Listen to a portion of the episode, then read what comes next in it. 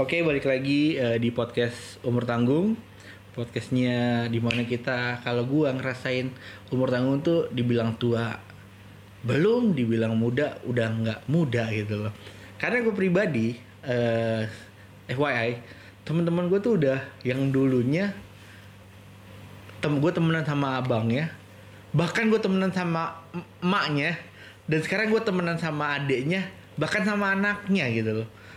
Wah lucu sih namanya juga kehidupan ya. Oke, tapi sebelum itu mungkin gue akan ngajak teman gue lagi yang kemarin habis cerita tentang eh, misteri-misteri. Oke, eh, ini dia. Siapa? Annyeonghaseyo. Asik Akbarista atau Esteristik. Yes. Lu ada gak sih langsung aja ya? Lu ada gak sih temen yang dulunya lu temenan sama abangnya atau sama siapanya sekarang lu temenan malah sama lebih akrab sama adiknya atau siapa? Ada lah. Banyak ya? Sama anaknya malah. Dulu gue temen sama nyokapnya. Nada kan? Ya, salah satunya. Siapa lagi ada siapa lagi? Ada banyak. Siapa lagi? Nggak yang Ya, gua kenal. Yang, ada. yang lu kenal nada, ya. Oh itu. Heeh. Nggak kalau kalau kemarin kan sebelumnya tuh gue temenan sama kayak misalnya eh Wahyu Setiadi. Iya. Nah, gue eh, temen deketan sama Wahyu Setiadi. Terus akhirnya gue apa? Bisa-bisanya gue temen sekarang sama adeknya gitu loh. Oke lah itu masih wajar. Masih dalam range yang sama. Iya masih ya cuman beda berapa tahun doang. Cuman yang yang gue kocak tuh adalah gue dulu temenan sama Mami Tika gitu. Iya. Dia sering ngobrol kalau di Iya. kantor kan. Eh sekarang gue wah temenan sama anaknya dong. It- ih, bagus dong. Positifnya berarti lo bisa semua genre. Ih bisa, cuman Pas juga. Lu kan pernah dipanggil om kan, yang penting kan. Iya cuman lucu aja men. apa-apa, berarti lo awet muda, bos. Iya iya iya iya. iya. Kalau awet muda gue pernah tes. Orang nyangka umur gue tuh masih rata-rata 23, paling tua tuh gue 24. Iyalah. Padahal itu tahun berapa? 24. Tahun berapa? 13 tahun yang lalu. Oke Esther. Ah, Nah lu kan banyak nih temen eh, bisa dikatakan banyak. Lu kan temen sama anak-anak kecil, anak-anak yang dulunya masih kecil lu kenal terus udah gede. Nah terus apa yang hal positif yang lu udah ambil dari mereka? Bukannya negatifnya ya. Gue pengen ngambil yang positif-positif aja gitu. kalau yang gue dapat adalah mereka ini ada di generasi terbaru ya. Gue bilang apa tuh? Generasi Alpha. Teman-teman yang terbaru gue ini yang Emang dari- Alpha ya? Bukannya Z ya? Z tuh masih tahun 90-an. Oh gitu ya, Alpha ya sekarang? Alpha. Oke. Generasi lu generasi milenium. Iya. Lalu juga milenium dong. Iya. Oke. Nah, Kan kita jadi- sama umurnya, umur tanggung. Iya. Sebenarnya Lu ngerasa gak sih kita umur tanggung? Hmm, iya sih, malu gue ngakuinnya. Oke lanjut. Iya, jadi yang banyak-banyak ini positifnya aja ya. Iya dong positifnya. Generasi alpha sekarang ini bisa dibilang generasi di mana mereka dituntut untuk berpikir lebih dibanding generasi kita dulu. Yes. Artinya dengan Dan didukung sama media lah ya. antara didukung sama mereka dipaksa atau dituntut untuk mengejar. Dengan dengan berkembangnya media yang pesat, terus majunya teknologi, mereka akhirnya dipaksa. Kalau kita mungkin bilangnya dewasa sebelum waktunya, tapi kalau menurut mereka emang itu udah waktunya mereka untuk memutuskan. Itu yang gue salut. Oh iya setuju setuju. Ya karena emang udah waktunya mereka untuk inilah ya. Iya, kalau disamain sama kita dulu, emang gue masih ingusan main gundu. Ih jauh lah kalau pada saat kita kecil bahkan media yang ada itu ya game aja paling PS. Nah itu dia kan maksudnya ya masih manual kan. Iya dan Masih kalau lu main TV gitu. Iya main komputer pun pasti main pen lu dulu. Ya, Ah main pen kan? banget. Iya. sama minus wiper. Iya. main swiper. Iya, main swiper. Gue bacanya Iya, minus iya. swiper dulu kecil. Yang bom-boman itu. Iya. Nah, kalau sekarang sih gue eh, secara pribadi kalau menurut gue anak zaman sekarang mah keren. Ke- Dia bener yang lu bilang kalau misalnya dia ng- ngikutin zaman dia akan lebih kuno lah ibaratnya. Ma. Kudet lah kalau bahasa sekarang ya. Hmm. Nah, eh di umur-umur yang sekarang ini kan banyak yang bisa kita lakuin lah. Misalnya, salah satu contohnya banyak yang menginfluence kita gitu loh. Yes. Salah satu contohnya, kalau menurut gue, semenjak pandemi ini gue jadi lebih memendalamin eh, sisi budaya kebudayaan eh, satu negara ya udah kita pasti udah tau lah ya Korea gitu loh Cinca? cinca Weh. weh pali pali kaja Kencana yo. gue mau Sama sih. Masita Masih. enak Masih. Nah kayak gitu-gitu lah. Kalau dulu kan mungkin gue dua tahun yang lalu gue eh, suka K-pop Blackpink. Oh ya mungkin sebagian teman-teman gue udah paling udah udah mungkin udah muntah kali ya. Ah tai lah bibot Blackpink mulu gitu. Tapi karena gue bodo amat gitu. It's Malah good. ada yang beberapa orang yang ngikutin gitu loh. Maksudnya mendalamin K-pop itu sendiri mampus dalam hati gue mampus enak kan nah kalau lu menurut lu kan lu kan musiknya dulu Jepang banget nih Yes. nah sekarang lu suka K-pop ya Betul. nah Betul. kalau misalnya si Daisy tuh K-pop gak sih temannya Desik itu ya kan Korean pop Ya. K-pop itu artinya ya tetap sih dia pop jalurnya. iya pop kan Even dia band. iya Ya. tapi ini bagus ya kalau menurut gue Iya menurut gue sih salah satu pionir band bagus sih di Korea. Susah ya kalau band bersaing di Korea soalnya. kalau si yang yang apa band eh, spesialis soundtrack si Gaho itu menurut tuh oke nggak Bagus juga dia. Bagus kan? Bagus juga. karena dia eh, apa sih di, di Taiwan kelas Mm-mm. Eh, terus sama startup yang baru kemarin Ikonik banget. Apa namanya drama-drama yang diisi sama dia booming semua. oke gue mau nanya dulu tentang K-pop sama lo nih Hmm. yang Desik berarti lu mengikutin mereka Bisa dibilang gitu. Lumayan lah walaupun ada berapa orang sih Desik itu sebenarnya awalnya 6, cuman satu masih edisional yaitu drummernya. oh itu additional tuh Tadinya, cuman eh sorry dia eh, eh, agensinya JYP kan Desik itu dari JYP. Oke, lanjut. Yes, benar itu. Desik itu enam orang dengan satu additional playernya drummer, cuman em, keyboardnya keluar. Jadi tinggal berlima, akhirnya eh, drummernya eh, akhirnya jadi oh jadi band tetap, eh, gitu. terus keyboardnya ke mana eh, maksudnya digantiin nggak Nggak keyboardnya dulu dua, kayak The Titans kali ya. Ada yang keyboard, ada yang electric Uh, synthesizer synthesizer. Nah, yang keluar itu itunya, Synthesizer. synthesizernya. rasa ini Iya, ada dua kan. Oke lanjut. Oke, eh ya udah pasti lagunya yang didengar bukan didengar ya, yang ikonik banget tuh yang itu ya, yang Yeposo. Na, na, na, You are beautiful. Oke, Gak ada tandingannya. Desik itu tahun berapa bentuk? Kalau lo tau gak sih? Desik. Nah itu dia. Gue itu suka tapi tidak terlalu mendalami. Oh tapi lo belum tahu maksudnya. Kalau untuk ngefans barat, eh ngefans barat, ngefans banget yang fans berat, mungkin banyak yang lebih tahu ya. Tapi gue eh, cukup mengetahui prestasi-prestasinya aja gitu. Lo lebih Jepang Dan- kan sebenarnya lo. Dan lebih suka lagunya sih karena gue penikmat banget gitu loh. Nggak tapi lo J-pop kan dulu. eh gue tanpa bermaksud menyakiti para fans eh, wibu-wibu ini ya. Tapi eh dulu tuh gue ngerasa Jepang itu komik banget. Gue tuh suka komik sebenarnya. Ah, oke. Gue tuh dari kecil beli komik. Oh, batuk emang lo? Bukan, itu obat. Oh ya salah. Sorry sorry, sorry. kurang lagi. Lanjut. Oke, lanjut. Untung gue gak ketawa. terus terus terus. Jadi gue suka sama icon-icon komik gitu loh. Nah dulu tuh Jepang tuh menurut gue komik banget gitu.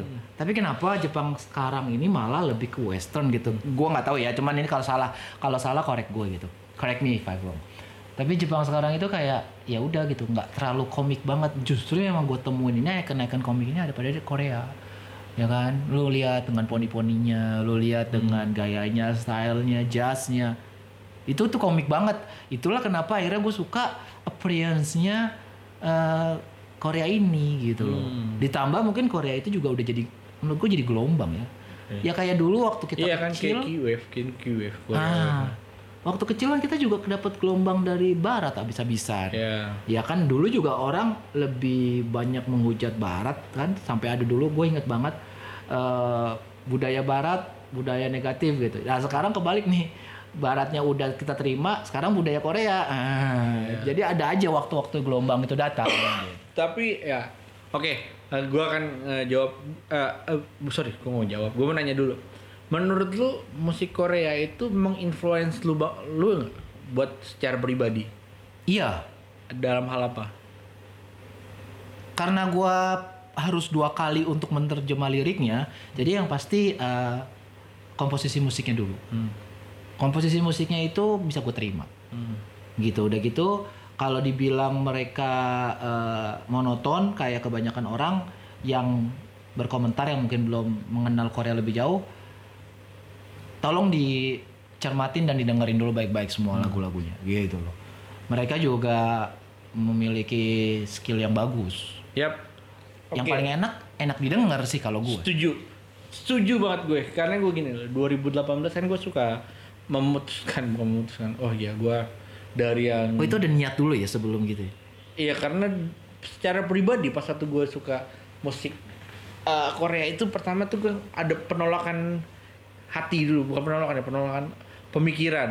Anjing kenapa gue suka musik Korea sih? Kenapa? Menurut gue dulu musik Korea itu ah apaan sih? gitu menye menye gitu loh. Nah ini menurut gue ya? Iya. nah Nggak gua- salah. ya gue dulu suka musiknya genre gue tuh bisa dikatakan gue suka musik emo. Karena emo itu lahir dan besar berbarengan dengan umur gue gitu Hmm. karena pada saat emo itu tumbuh ya di umur gue pasti masih umur umur belasan lah. Anjing belasan lagi. Lu Iya suka kan? emo di umur belasan keren juga ya. iya dong. Iya, gue belasan dulu masih suka dewa gue mau pupus. emang? Eh, kan lu juga suka emo kan? Gue suka emo mulai menjelang 25-an ke atas lah. mas baru-baru dong. Masih baru Imo tuh kan 2000 naiknya tuh 2003. Iya gue Charlotte lah dulu Ih, yang gua bawa. 2003 2000 Ya belum suka gue dulu. eh belum. Nah, itu gue udah suka karena eh, musiknya enak sih kalau menurut gua kayak ya Aduh kita mau nggak usah bahas itu dulu. Nah lanjut ya. Iya. Dari musik itu gue langsung 2018 itu pun gue dapet cekokan temen gue karena emang dia cewek kan terus dia suka K-pop banget dan gue lihat Blackpink pada saat itu. Sebelumnya be- uh, boy band atau girl band yang lain tuh mukanya menurut gue sama kakinya sama. Susah membedakannya. Di saat dia misalnya sekarang lu pakai rambut merah misalnya. Besoknya dia pakai rambut hitam terus yang lain pakai baju rambut merah. Ini yang ini ya misalnya ini yang A ya? Enggak ini yang B. Suka ketukar. suka ketukar karena menurut gue sama pada saat itu. Nah, 2018 gue mengikutin si Blackpink, dapat kesempatan 2019.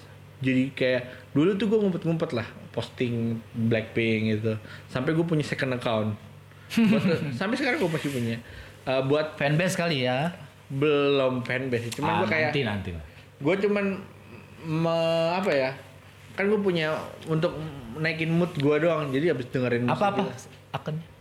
Kan lu udah tahu loh, Blinkers itu loh. Ah, Blinkers ya, follow ya second iconnya. Dipancing gua anjing. Iya. Oke, yang kayak nah abis itu 2019 gue dapet kesempatan nonton. Hmm. nonton dia manggung bener-bener di depan banget nonton si Blackpink itu terus gue cek gitu.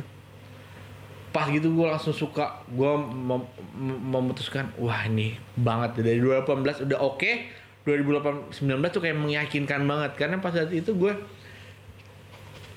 nggak hanya musiknya. Tapi kalau misalnya gue ditanya emang liriknya lu ngerti? Gue terjemahin ke Indonesia liriknya tuh sebenarnya menye-menye loh. Kayak lagunya si siapa Blackpink itu loh. Cuman di sini gue nggak nggak iniin ke liriknya gitu loh. Ya udah terserah. Kan namanya musik itu kan bisa menginterpretasikan apa yang kita mau sebenarnya kan.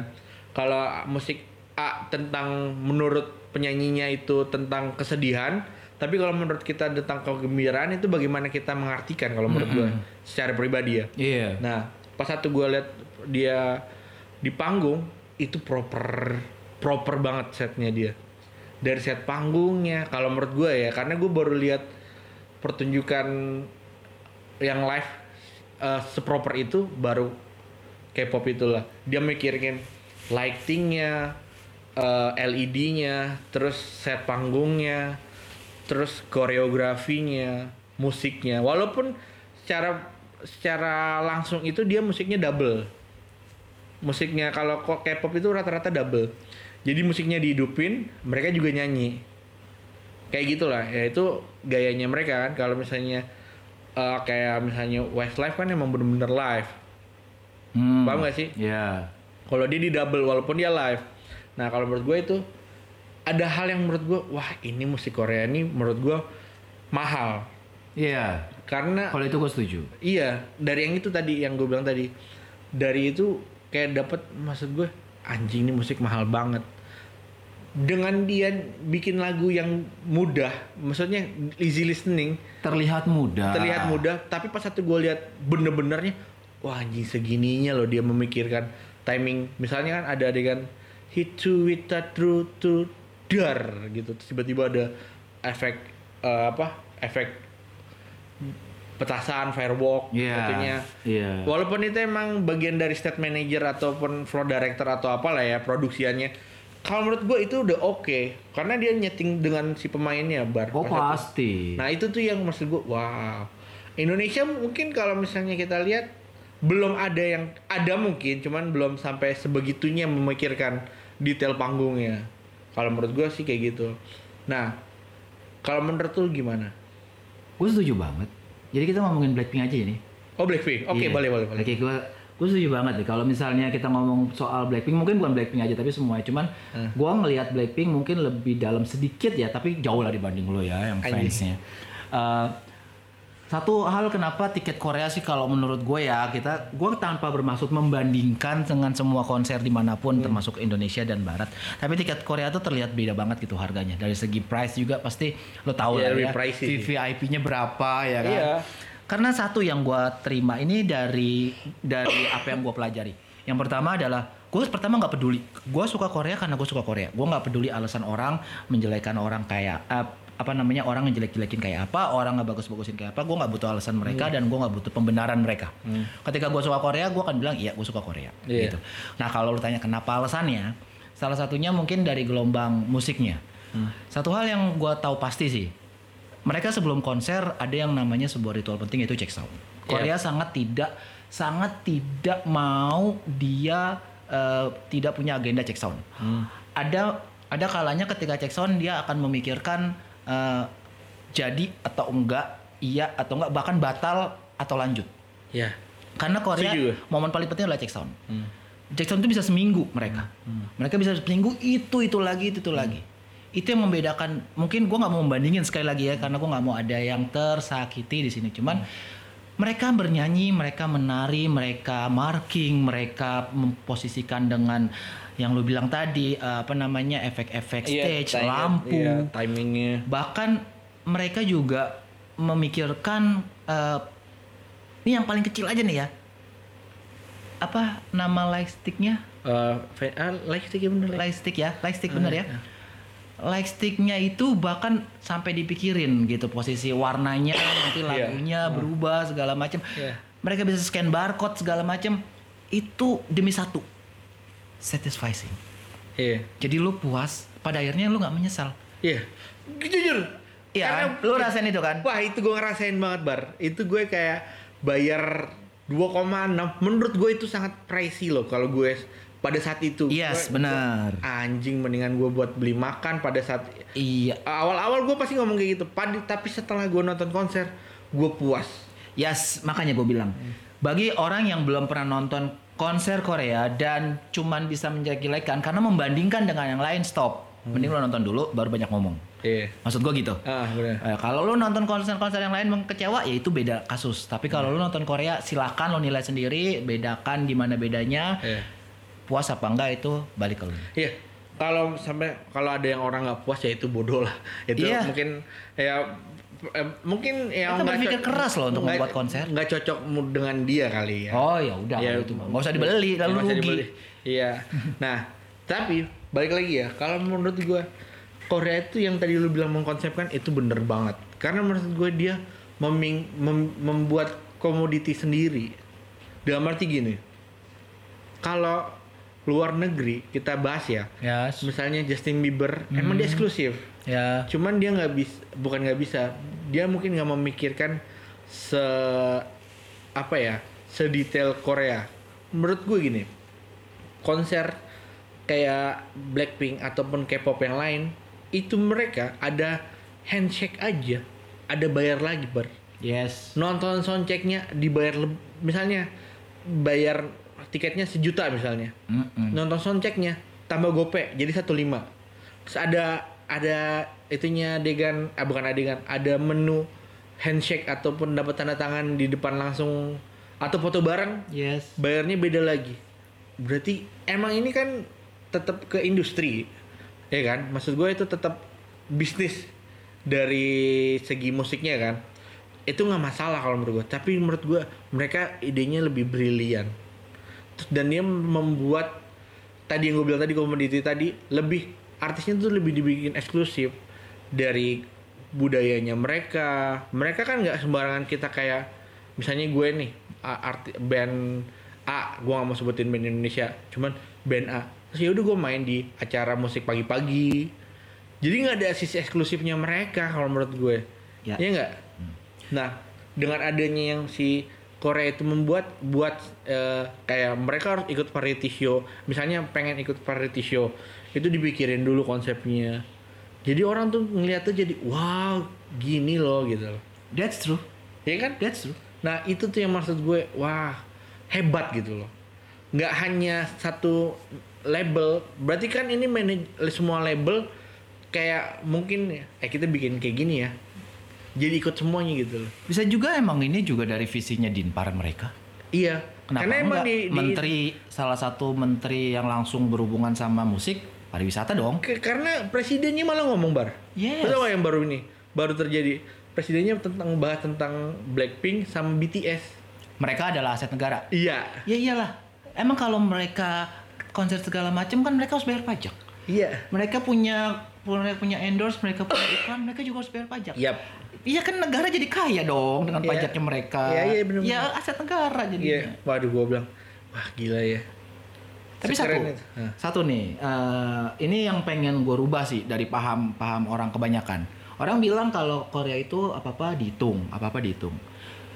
Lu boleh bilang kayak gitu secara realitinya memang kelihatannya kayak dihitung. Tapi lu pernah nggak sih ngelihat acara meet and greet yang ngeboringin? Nah, lu Iya. pernah nggak sih tiba-tiba orang itu nggak niat tanda tangan, cuman turun tanda tangan, akhirnya semuanya ngasih tanda tangan sehingga acaranya juga jadi apaan sih nih? Gerabukan semuanya rame. Gue sih pernah. Iya benar setuju. Artinya gini, sesuatu yang nggak dikonsep. Gue malah pernah pernah bagian dalam panitia ya meet and greet itu yang band-band bahkan band luar bahkan band Jepang gue pernah itu acara meet and greetnya udah gitu doang Nah, arti gini loh. Mungkin mereka karena mereka ngerasa tidak dibayar, mereka ngerasa tidak punya ya oke kita balik soal uang ya. Mereka tidak punya harga, mereka membuat sebagai ekstra. ya Tapi kalau Korea everything is entertain. yes nggak ada ekstra, nggak ada plus plus. Cuman kalau lu bayar plus lu dapatnya kepuasan plus gitu aja. iya iya iya, setuju Ya nggak masalah. iya nggak masalah nggak masalah Pasti orang yang nonton coaching clean, eh sorry, orang yang nonton eh, cek soundnya Blackpink itu ada rasa kepuasan lebih, kebanggaan lebih dan kesenangan yang berlipat ganda. Bener gak sih? banget Walaupun sebenarnya dia udah nonton nih dan nanti ketika perform dia udah tahu nih apa, Iya. tapi itu nggak akan ngaruh. iya Mereka kan merasa, ih Blackpink ternyata begini ya dengan eh, pakai pakaian biasa, pakai pakaian biasa, terus sambil bercanda-bercanda. Itu kan yang mereka pengen lihat. iya iya gila waduh gua miss gue sumpah gua. malah orang akan pengen nonton itu seperti sebuah ya itu sebuah konser juga mini konser bagi orang-orang yang nonton hmm. ya it's okay iya bener itu setuju. pinter sih kalau menurut gua Nah. itu S3 marketing sih Iya benar menurut gua sih. Makanya gue bilang mereka emang udah membuat hal itu jadi ya tadi gue bilang komoditinya mereka gitu loh. Orang Iya. jadi wow keren. Gue menurut gue keren sih. Nggak pernah kepikiran kan kita kayak gitu loh. Iya. Mungkin ada kepikiran tapi nggak sampai sebegitunya gitu loh. iya iya benar-benar dan Blackpink ini menurut gue juga salah satu salah satu eh, ya penggebrak lah ya karena dia mendunia Ya, gue antara antara abu-abu lagi gue harus menyebut Blackpink ini artis K-pop atau artis global iya udah global. ya. Blackpink BTS menurut gua it's a global artist. Iya. Itu mungkin bisa disamain sama Jennifer Lopez. Iya. Kan nggak ada yang pernah bilang Jennifer Lopez artis Latin Iya. mendunia. Itu juga sama Blackpink. Iya. Itu juga sama BTS. Menurut gue mereka adalah salah satu pembawa gelombang Korea besar-besar. Iya. Selain dramanya ya. Ini kan kita Drama. ngomong Iya, kita masalah musiknya. Oke. Nah, eh, dan kalau yang tadi bilang kenapa sih harus ada price eh, untuk kayak meet and greet bla bla bla. Makanya tadi gue bilang mereka kan membuat itu jadi terkes lebih jadi eksklusif kan.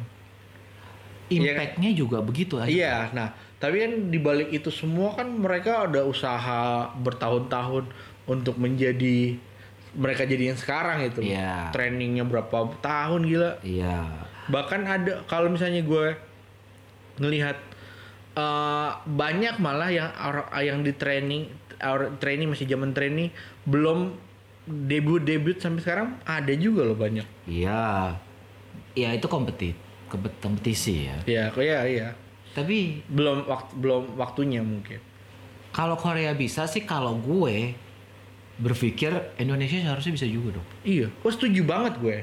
Karena gini, mau nggak mau, maksud gue Korea itu kan nggak bukan bahasa, bukan bahasa, bukan bahasa internasional, Hmm. ya kan? Mm-mm. Tapi kita mau nggak mau dengerin musiknya dia gitu loh. Iya. Kayak misalnya Nomo Te Jago Te Gangnam, terus gue harus tahu gitu pelafalannya dia gitu loh. Nah, berarti kan mau nggak mau mereka ah, kita harus tahu bahasanya dia Iya. dan harus belajar. Dan gitu. lu jadi tertarik kan? Tertarik. Dengan lu pelajarin bahasanya otomatis budayanya sedikit-sedikit lu tahu. Ya tadi yang tadi kita, tadi kita bahas di awal, Iya. mau cinca, Mm-mm, akhirnya jadi awal tapi jadinya mendalami gitu iya kan. bener setuju gue. Ya nggak apa-apa. Itu dari segi musik sih, dari segi dramanya dan maksud gue mungkin ini lagi puncaknya Korea kalau menurut gue.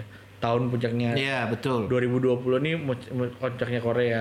Dari mereka dapat film Parasite, Mm-mm. ya kan eh, Oscar, terus musiknya naik, seriesnya naik, Iya. dan pandemi, Iya. automatically orang mungkin kayaknya orang Korea udah tahu kali ada pandemi, makanya mereka bikin film untuk memenuhi memenuhi pasar eh, TV-TV on demand kali. Gokil ya. Mungkin ya bisa jadi Gokil. kan. Konspirasinya sih kayak gitu. Vision banget ya mereka. Iya, seru sih. Oke, eh, banyak sih yang kalau menurut gue banyak dipelajarin dari seni karena kita anak seni. Maksud gue kita bukan anak seni, kita bagian dari seni itu sendiri. Ah. Terus kalau kita ngelihat seni, oh seni itu bisa ada nilainya lebih banget Iya. Iya kan? Betul. Dari Korea tuh gue banyak banget belajar gitu. Oh dia kayak gini, kayak gini. Terus gue, gue kalau nonton film barat, rata-rata gue nggak nangis. Nggak tahu ya, gue nggak pernah. Jujur gue nggak pernah nangis kalau misalnya nonton Korea apa eh, barat. Hmm. Walaupun ceritanya sedih. Mm-mm. Ada kan film Hachiko, tau gak lo? Iya, tahu. Nah itu gue nggak nggak nggak sedih yang yang mainin Emang Hachiko tuh barat ya? Enggak yang bagi versi baratnya. Oh, kan film iya. Jepang. Iya, iya, iya. Cuman kan ada yang eh, Richard Gere kalau nggak salah yang Oh, iya, yang main. Nggak nggak nggak nggak sedih, cuman nggak terlalu gitu. Tapi gue pas waktu yang main eh, yang film dramanya si Korea, gue nangis loh. Iya. Apalagi soalnya menurut gue dia ngambil latar latar cerita itu tentang keluarga, terus relate banget sama kehidupan kita kalau menurut gue. Hal-hal yang simpel juga diangkat sama dia. Itu dia Jadi karena orang nggak pernah kepikiran kan misalnya mungkin nih kalau kita kan makanya tadi kita di di di bagian dari seni itu sendiri Heeh. kita kalau mau bikin film mungkin nih kalau gue pribadi lo nih ya tentang misteri pasti gue pengen ada ada ininya begini adanya begini terus gue juga nih gue pengen komedinya ada ininya nih ada ininya Ah. ternyata hal simpel sendok aja misalnya bisa jadi cerita Momentum. momentum gitu wah anjing itu kalau menurut gue keren sih Kita hanya berfokus pada hal yang kita pikir besar. ya ya itu maksud gue Padahal sebenarnya hal kecil juga bisa jadi pusat fokus sama penonton. kan? Iya. Nah, iya. karena kalau ya balik lagi sebagai penonton hal simpel yang ada di sekitarnya dia itu jadi lebih lebih nu- dalam gitu Iya. ya nggak sih Malah dulu ada yang bilang ya gue nggak tahu. Cuman kalau gue pribadi sih gue setuju. Orang yang nggak punya hati sih kayak nonton drakor nggak nangis. Kalau gue bilang kayak gitu. bisa jadi Iya.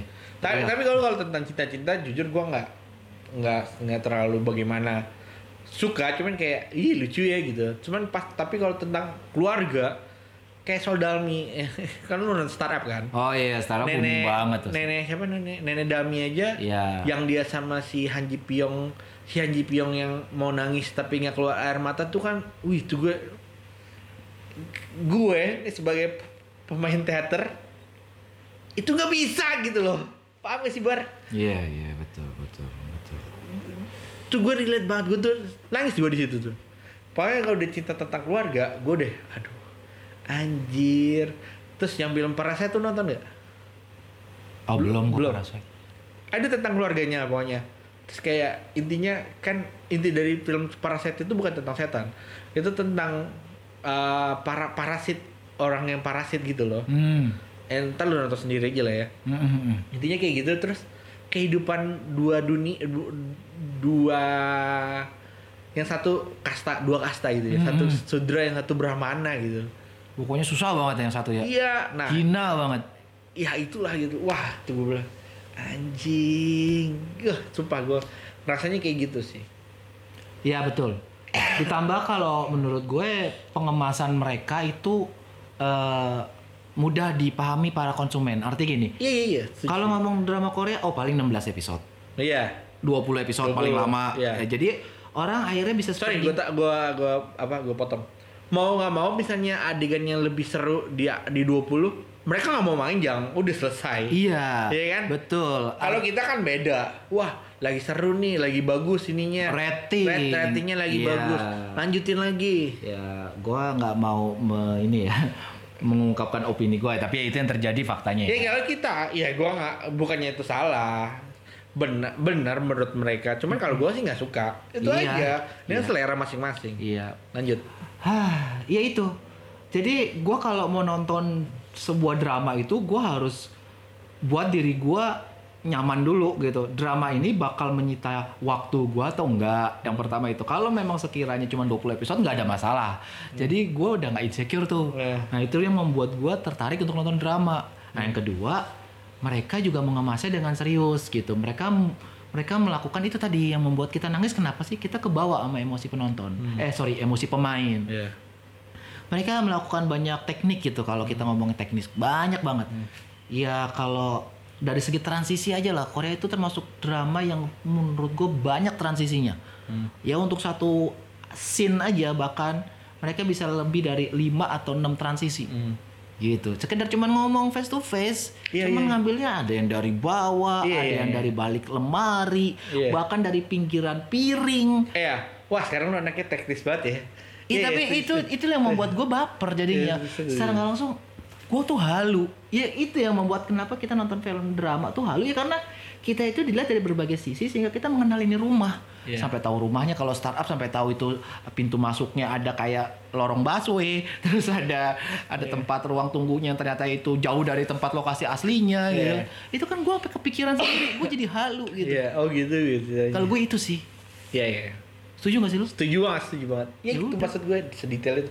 Gue, lu tau gak? Kan gue baru lihat YouTube kemarin nih. Hah. Eh, ada orang Indonesia cek ini Korea apa? Apa? Lokasi-lokasi startup. Ya elah ternyata yang rumahnya eh warung hotdognya yang pertama nenek Dalmi. Oh ini eh, apa namanya food truck. Bukan yang di rumah awal. Oh yang rumah awal ya. yang iya. toko awalnya, Ah, ah. warung awal. Ah, ah. Kan dia masuknya dari sebelah kiri tuh. Iya iya iya iya. Itu toilet sebenarnya. Jadi itu bukan pintu masuk. Bukan. Gokil ya. Kita sampai dibuat halu loh. Terus yang eh, sandbox yang itu sandbox pintu masuk sandbox yang ada tulisan sandbox di tembok gede iya, iya. itu kan pakai CG kan Eh, Nah, si green CG, screen. ya green screen bla bla bla Ah. cuman keren banget ya kelihatannya gede banget itu tempat Iya iya iya. wah banget lah Iya gua berpikir kalau itu semuanya nyambung. Eh ternyata kagak. Beda. kalau misalnya nih lu dikasih kesempatan gua ini kita pertanyaan terakhir aja ya ah, ah. Nah kesempatan Seru sih Lo mau mau nggak mau bikin film Korea nggak? Atau nggak lu mau mau nggak bikin film Indonesia yang yang gaya-gaya Korea? Bukan Gua- dalam arti orangnya harus matanya sama kayak orang Korea ya. Maksud gua gaya filmnya. Iya. Mau dong. Oh ya. Kenapa enggak? Itu contoh Menurut yang bagus kok. Siapa tokoh yang cocok cewek sama cowoknya deh? Gue pengen tahu dua. Ntar gue akan kasih jawaban gue dua. Tokoh, maksudnya pemain Korea asli. Enggak Indonesia aja. Cuman jadi gini loh. Coba kalau lu deh, kalau lu dulu. Kalau menurut gue, gue akan bikin film kayak gaya-gaya, bukan gaya Korea tuh dalam arti bukan bukan matanya harus sipit, nggak gitu ya. Maksud gue kayak gaya, paham kan maksud gue gaya Mm-mm, filmnya itu. Nah, gue pengen bikin tokoh utamanya Hmm? yang cowok Ringo Agus, Agus, Agus, A- Ringo Agus Rahman. Tapi Ringo bukannya sipit ya? Iya tapi enggak maksud gue enggak gue pengen ngambil bukan dia Ringo ya kalau dengerin. Iya Ringo. Tapi kok yang, oke tuh. yang kedua ceweknya gue ini menurut gue Ayushita. Emang mereka udah pernah bikin film bareng, cuman pengen aja sih kalau gue pengen kebayang dari gue sih gitu. Kalau lu deh,